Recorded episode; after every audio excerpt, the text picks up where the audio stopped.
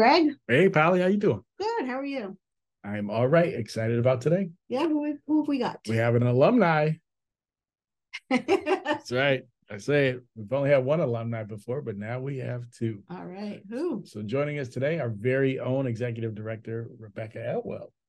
We better be on our best behavior. We do. I don't think it's possible that we can be on our best behavior, we could definitely, definitely try. our paychecks might depend on it. Exactly. Yes. So we'll be nice. We won't do any hard hitting questions.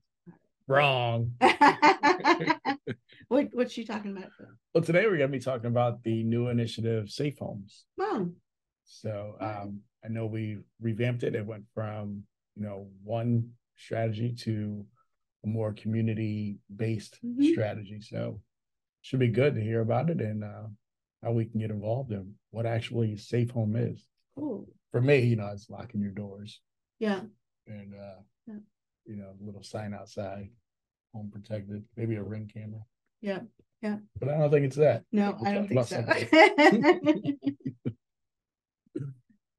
So, without further ado, joining us today on the Totally Preventable podcast for round two, we have Totally Preventable alumni, Executive Director Rebecca Elwell of the Strategic Prevention Partnerships. Rebecca, how are you?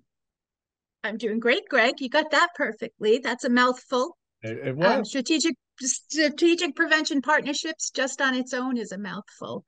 Um, but uh, just so that your audience knows, strategic prevention partnerships is made up of two um, sort of side by side initiatives for Newport County. One is the Newport County Prevention Coalition, which primarily uh, addresses youth substance misuse or substance use, alcohol, marijuana, vaping, um, and for older adult for for adults and older adults, um, also looks at the opiate issues in our community. And then the second portion of strategic prevention partnerships is our No Wrong Door initiative, which addresses um, the barriers that folks experience in getting um, care for mental health or um, substance use disorders. And we really focus on um, helping folks have access to treatment and recovery, but also focus on promoting the steps toward positive mental health. All right. yeah, thanks for that. That's very clear. So while we could have you talk about all sorts of things today, um, we would like to hear about the Safe Homes Initiative. Sure, that's that's uh, one of our very exciting um, programs that we have that addresses underage drinking. So, oftentimes when we talk about ways to minimize underage drinking, we often talk about or hear about peer pressure, or we hear about um, youth going into a bar, a restaurant, a liquor store, and getting um, access to alcohol. Um, those sort of bars, liquor stores, those are retail access points for underage drinking. Um, and Safe Homes really hones in on the social access to alcohol, which means that a young person gets alcohol through um, social means, a family member, a friend, um, you know, someone that they're directly uh, connected to. So it's not coming through purchasing it in an out, you know, in an outside space. It's per, it's procured by getting it from someone they know. Um, one of the data points that we work off of is the fact that the younger the child in their substance use or in their alcohol use, the more likely it is that that kid got it from their parent, whether the parent knows it or not, or they get it from the parent of a friend. And that's the point of safe homes. It's to address that social access to alcohol, whether a kid be in their own house and getting alcohol from their parents' unlocked liquor cabinet, or they're going to a friend's house and getting from that parent's unlocked alcohol storage space. So, just to clarify for our listeners, is Safe Homes, are we saying, is the program saying for adults not to drink? Absolutely not. We are addressing underage drinking. So it's anybody, of course, under the age of 21 in the United States. Um, over 21 is the legal age of alcohol consumption and purchase. Um, under 21 is the uh, demographic that we're really thinking about. And we're thinking about kids as young as middle school because we are um, in, having increasing knowledge of the fact that kids are accessing alcohol and using alcohol um, at very young ages. Um, fifth grade and up, we ought to be having very frequent conversations with our young people. But sometimes we hear about things like safe homes, like an alcohol and drug free environment. And that's um, can be misleading i think to parents sometimes. We're not talking about parents not having alcohol or storing alcohol in the home. We're talking about parents taking um, active steps to make sure that that alcohol does not get into the hands of their children. Thank you for clarifying and so for people that may not know um, can you tell us why our young people shouldn't be drinking that's a whole segment. Um, um, so first of all, underage alcohol use is totally preventable. We can keep alcohol out of the hands of kids. Um, it is very interesting to see some of the brain scans um, that are accessible these days. I mean, years ago, we used to say, well, it's illegal, it's this, it's that. We have medical documentation of the effects on alcohol on the developing adolescent brain.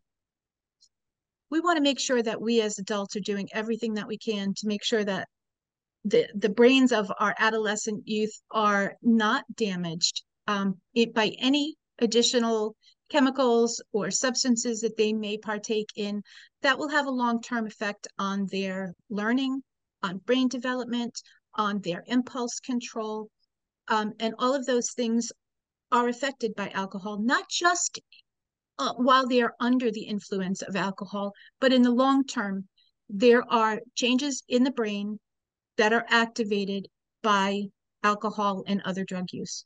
We want to make sure that we're doing everything that we can to eliminate those risks. There are there's a laundry list of additional things that will happen for youth. For example, when young people are um, active in sports maybe they're training real you know that's really important to them they want to excel in whatever um, athletic pursuits they're involved in alcohol has an effect on a young person's training regime kids who have worked out real heavily for you know a couple of weeks and then go out on a friday night and become intoxicated can really undo the physiological benefits of that training over the last couple of weeks just with one night of binge drinking. We want to always make sure that those risks that are um, you know present when someone is underage drinking or under the influence of alcohol things like accidents um, you know falling down tripping going you know the wrong way down a flight of stairs. Also um, issues of concern around sexual assault when someone is not able to give consent or when someone is not able or unwilling to accept consent or non-consent um, even underage um, uh, adolescent or teenage pregnancy has a connection with underage drinking um, most of the time these major risks do not occur and so young people start to say, oh, well, that's, you know, might happen, but it's not going to happen to me. And so we want to do what we can to encourage um, parents to get that message across. You don't know if it's going to happen to you. You don't know what the risks are that you might be exposed to the next time you drink, even if they hadn't ever occurred in the past. Um, and that's where this project really brings um, parents into the mix we recognize that parents are the most critical piece of the prevention work that happens in a young person's life. Um, and we want to make sure that parents have the information and are empowered to give a real um, solid message like these are our family rules and these are the expectations but also to give young people an opportunity to talk about and think about some of the risks that might occur um, and how nobody wants to see their children at risk for um, for any of the really dangerous consequences of alcohol use. So, what does becoming a safe home entail? Thank you. Safe Homes is specifically a workshop for parents. It's about 90 minutes long. We've tried to shorten it um, to fit people's busy schedule, but that comes with the risk of leaving out some very critical components. So at the moment, it's a 90 minute parent workshop. Uh, it is provided by a parent educator, um, usually in a team. And it addresses four of the major components of creating a safe home. Um, the first of those components is to ensure that the alcohol in your home is secure so that young hands can't get into it. Um, sometimes when we talk about securing alcohol in the home, people have the misinterpretation that we're talking about like padlock your refrigerator. Um, that is not what we're talking about. It's like think about what you have in the home, where is it, how is it stored, and have you provided a really solid message to your kids that it's not for them. Um, there are devices that are sold. You can get them on Amazon. This happens to be one um, that you can lock a refrigerator with. More likely, it would be for a um, a garage or basement refrigerator, something that's not in the middle of a kitchen. It this one operates on with a combination lock. It just sticks to the refrigerator. Um, and so there's another one that operates. It's the same thing, but it operates with a key. Again, it just sticks to the refrigerator. The thing about it is, of course, if kid was determined to get in to the refrigerator, they could rip it off. It's not, you know, screwed in. But you would know. The parent would know. There would be an indication that it had been tampered with. Um, they also on um, Amazon or wherever you buy your gadgets, they have bottle locks. This fits conveniently over the top of a wine bottle or other liquor bottles. You snap it closed. You oh well, you set the um, combination and you snap it closed, and it's you're not able to remove it without knowing the combination. There are additionally um, stickers. They're tamper um, resistant stickers you can put over a bottle cap. If it's opened, you know because the seal the the sticker seal has been broken. Um, it's not going to stop someone from opening a bottle, but it will be evident that it's been opened. So all of that is to say, secure your alcohol, um, put it in a place where if you have a locked closet or locked cabinet, that's great. Um, know what's in there, know how much. Um, if you're stocking up for a party in particular, so there's a lot of alcohol perhaps at the home, make sure that you know what you've got the second component of the um, the workshop is a discussion with parents about talking to their children about alcohol. Um, is this is not the, you know, we don't advocate for the talk. It's not one time only. It's not sit your kid down and tell them all the rules of, you know, of drinking or um, of substance use or anything like that. It is that continuous conversation. It's having um, your family values as part of that conversation, your concern for your kids' safety and the safety of their friends. It's asking questions. If you know your kid is um, perhaps experimenting with alcohol or they have, um, you know that they've used alcohol in the past, have a sensitive conversation about that, not simply the consequences, but you know what made you think you wanted to do that. Why was that something you chose to do at that time? And really seek to understand your kids' why. Not all kids drink. So when they do drink, there's there's a reason. And to sort of dig a little deeper and know maybe the reason has to do with um, a sense of not fitting in or not feeling comfortable in a social situation or um, you know they they felt pressure from a friend um, the truth of the matter is most of the time that pressure is internal and it's not coming from someone trying to force alcohol into your hand. It's that conversation. Yes kids will be encouraged by their friends and you know peers but more likely than not it's the pressure that comes on the inside of a kid saying you know maybe i'll feel more like part of the crowd if i do this or um, i'm hurting i'm anxious i'm feeling badly about myself. Maybe this will um, will ease that bad feeling a little bit. So having those conversations, multiple conversations, and finding ways to find a teachable moment. You see something in a movie or on the television, or you hear something in a song while you're with your kid and say, Hey, I just, did you hear that? What do you think about that? Um, or we hear about um, something in the community that happens, a, uh, a crash that occurs as a result of drunk driving, or you know what some sort of outside um, information comes your way share that with your child and ask what their thoughts are. Use that as that teachable moment. Use that as that moment to say i hope that if you're ever in a situation you'll feel comfortable to come to me. I'm going to want to try to come to you. Um, and and just keep that conversation flowing.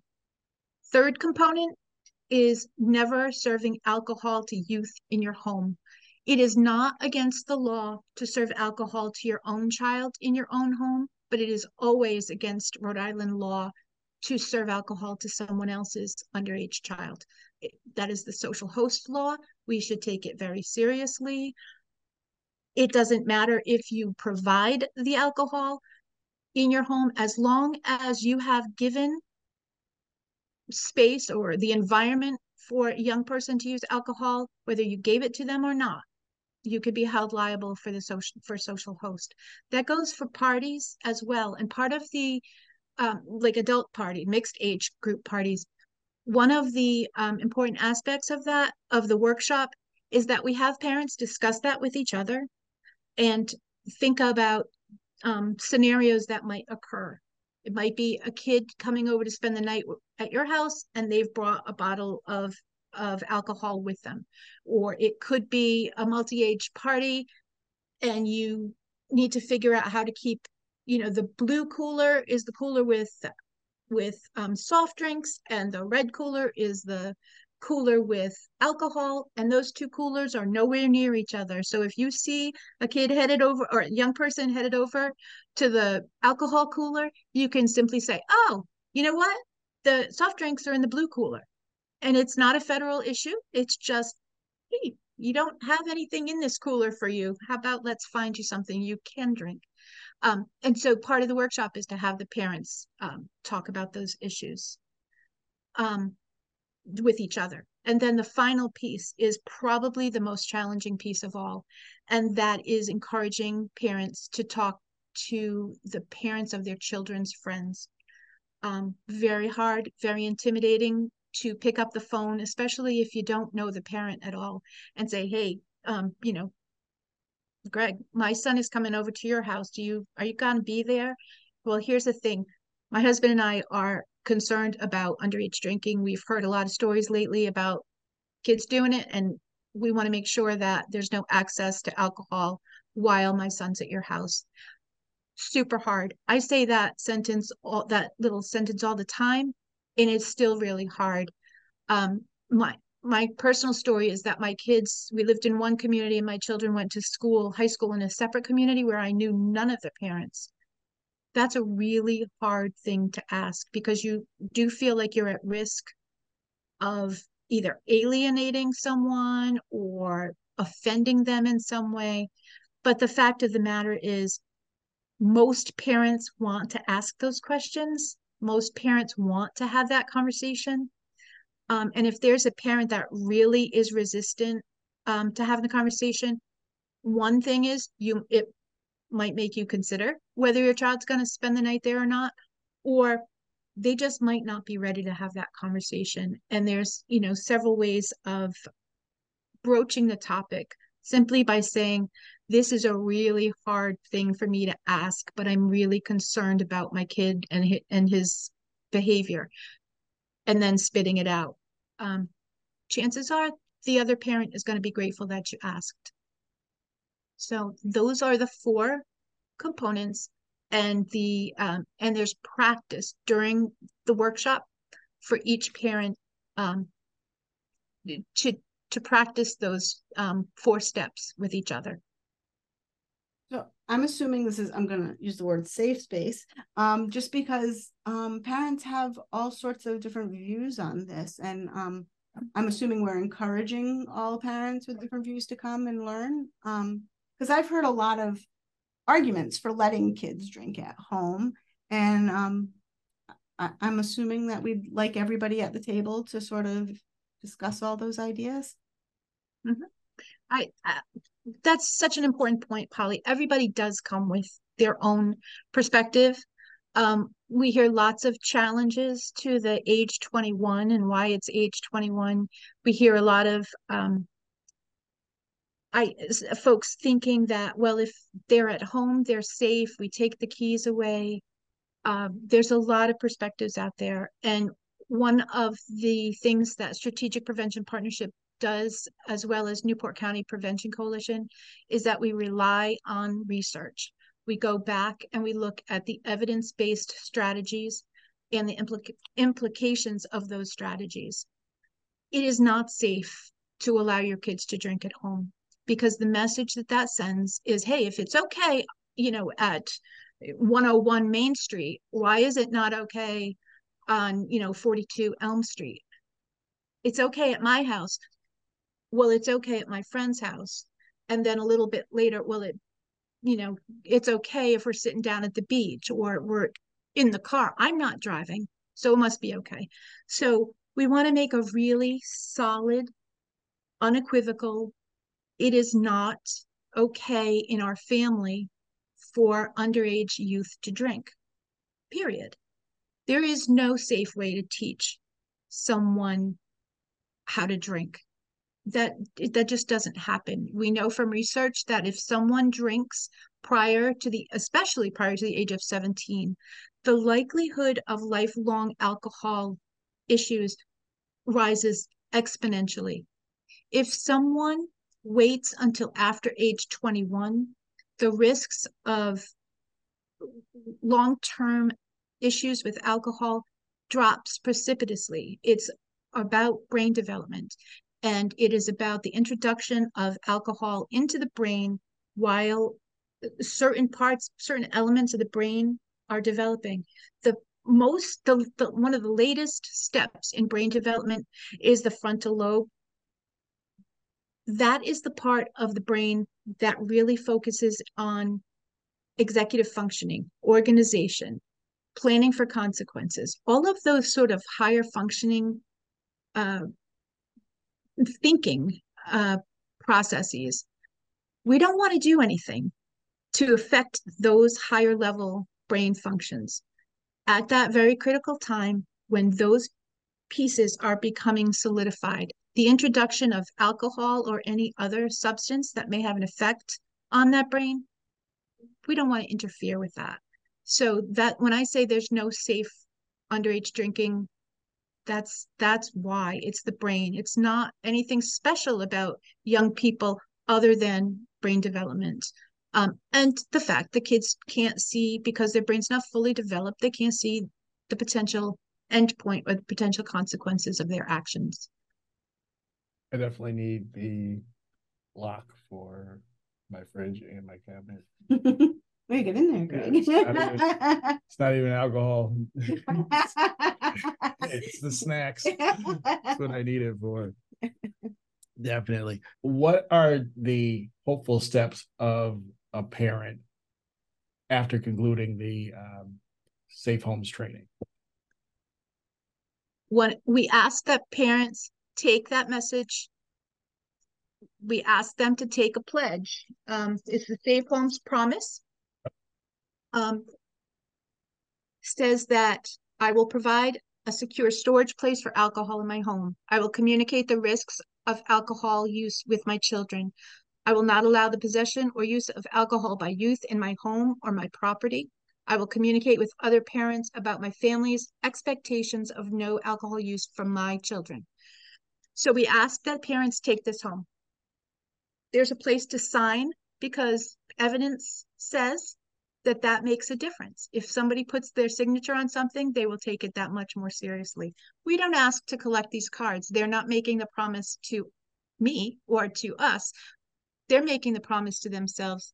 The one thing we do ask is that they put this safe home promise someplace where they'll see it often.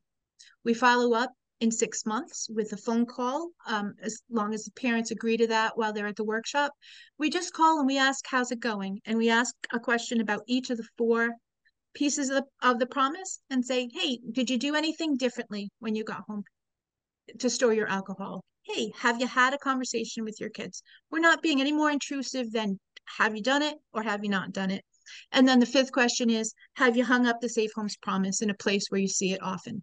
Those are the five follow-up pieces. The hope is that there's a yes to all of those. We absolutely recognize that the you know would really depend on the age of your child when you participate.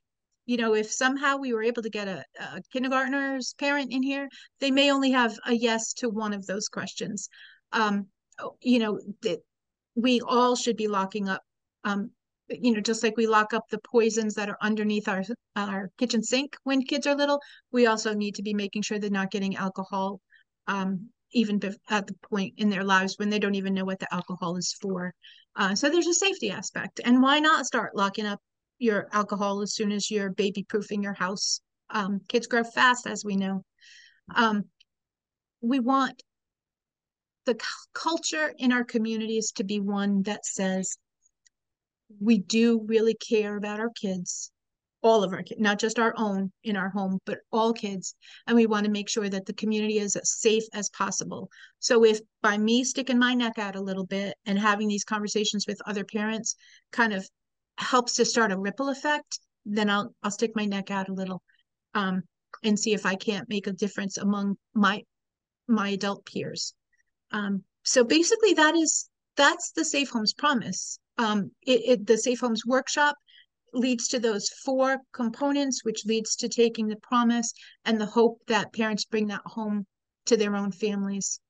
Um, and then finally, if parents are so interested and engaged, um, we would love to see participation in our um, five community municipal coalitions. Um, there's one in each of the towns, Newport County. Um, we're really in particular looking for um, participation by parents. It's not requirement, and it, I'm just putting out a plug um, for participation in the prevention coalitions. There's a lot to learn. There's a lot of um, fun and interesting ways that we're reaching out to families and communities, and we're just really always looking for ways to engage parent partners in those experiences.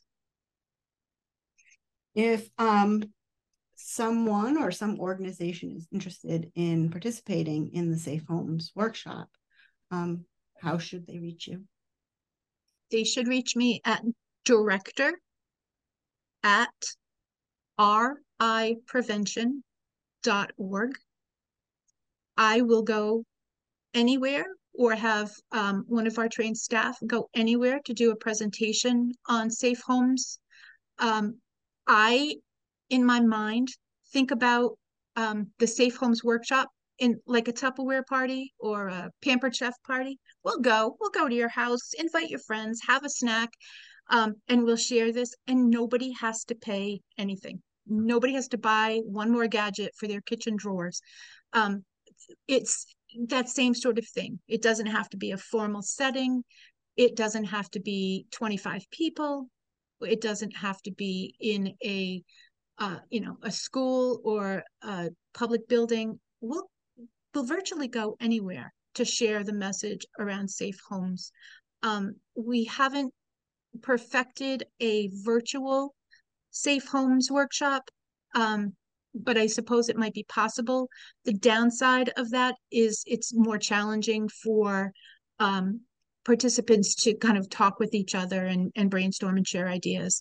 Um, not impossible, just a, a little less um, friendly or or social. Uh, we'd rather do it in person so that whomever is in attendance is able to um, feel like they can share their points of view. Um, and you know, Polly used the, expen- the, the uh, expression safe space. It is a safe space. There's no judgment um, intended. I am not the perfect parent. Um, my children have uh, grown to adulthood now, so perhaps I did something right, or else I got lucky.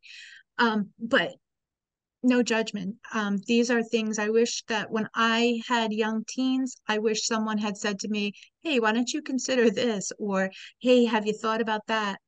Uh, like I mentioned, the the challenge of uh, sending kids to high school in a different community. Um, some of the things that I know now that were mistakes that I made back then. Um, I would love to have had a parent who'd been through it, uh, kind of, you know, plant a seed for me. Um, that would have made my children safer. Um, it would have made me feel safer in the long run. Um, but there's no um, no judgment, and I think sometimes people, uh, parents in particular, back away from um, totally preventable experiences because of that fear of judgment. Or if I, here's one that's really important. If I attend a substance prevention related workshop, are people going to take note that maybe there's a problem in my household? Um, the answer is no, because there's something to be learned by everyone, regardless of um, how things are going in your household.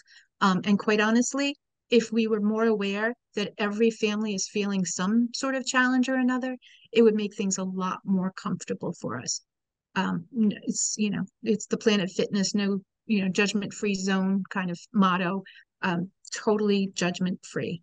Can only parents pledge on to the um, safe homes? Is this something that uh, businesses or organizations can partner up with? I think it would be great. Um, one group of folks that we would really love to um, connect with and engage are our grand families, our grandparents or kinship um, folks who are raising um, children in their in their homes. Um, you know, grandparents uh, would be a fab whether they're raising the children or just sometimes supervising the children.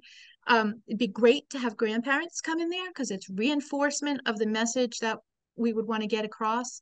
Um, and sometimes what grandparents or aunts and uncles, uh, godparents or cousins, sometimes what they say has a different impact than what a parent is saying. So that group, yes, in particular, we would love to get um, some of those family relations. Um, businesses would be awesome because oftentimes in a business you might have you know three or four six or eight different people all raising kids of different ages.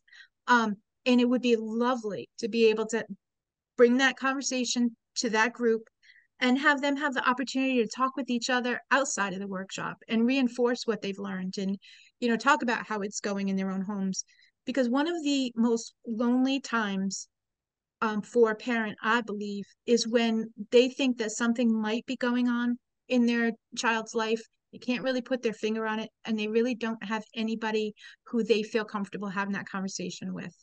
Um, you know, it's not one of those uh, party conversations you just pull out and you know talk with your you know necessarily with your friends about. It would be great to have people who are either like-minded or if not like-minded, at least having had the same sort of frame of reference. Um, so any group of folks, whether it be a nonprofit organization that people might participate in, uh, a biz, a local business would be great. And again, we will go to you if you have a comfortable spot to sit. You happily come and sit and have this conversation with people. This seems like a good opportunity for PTOs and other parent groups. I, I think PTOs would be a really great opportunity because they tend to be the folks that are kind of looking out for other parents and looking out for their community members. Um, and it's, you know, kind of, again, I'll use the example of that ripple effect. You know, if 10 people at a PTO meeting hear the message and they can share out the pieces, it, this is not complicated stuff. I mean, parts of it, like the conversations with other parents, yeah, that becomes a little bit more challenging. Um, just, just comfort level. But to re- be able to repeat four components um, and tell, you know, hey, this is how we would do this, or this is why we should do that. Anybody can share this information with each other. Um, and that's sort of how that message starts to spread across um, a community or a town or, you know, the county.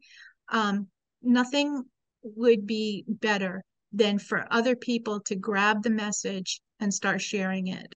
Um, we can't necessarily get to everybody. Everybody's not going to hear the message directly from strategic prevention partnerships.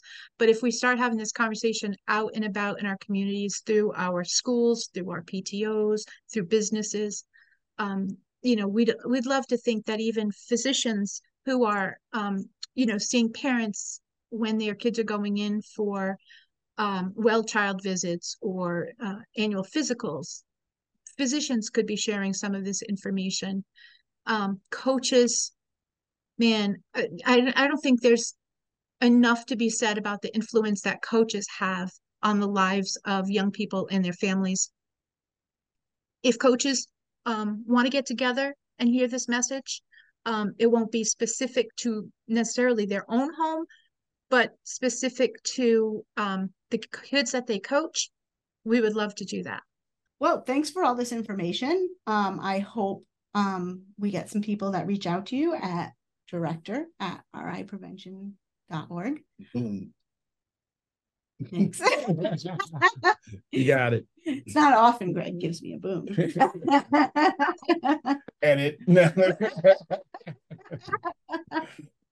um, I'm sorry. Director at riprevention.org. Yes. Um, and thank you for sharing this information with us. Always helpful and useful and enlightening. Are there any upcoming trainings?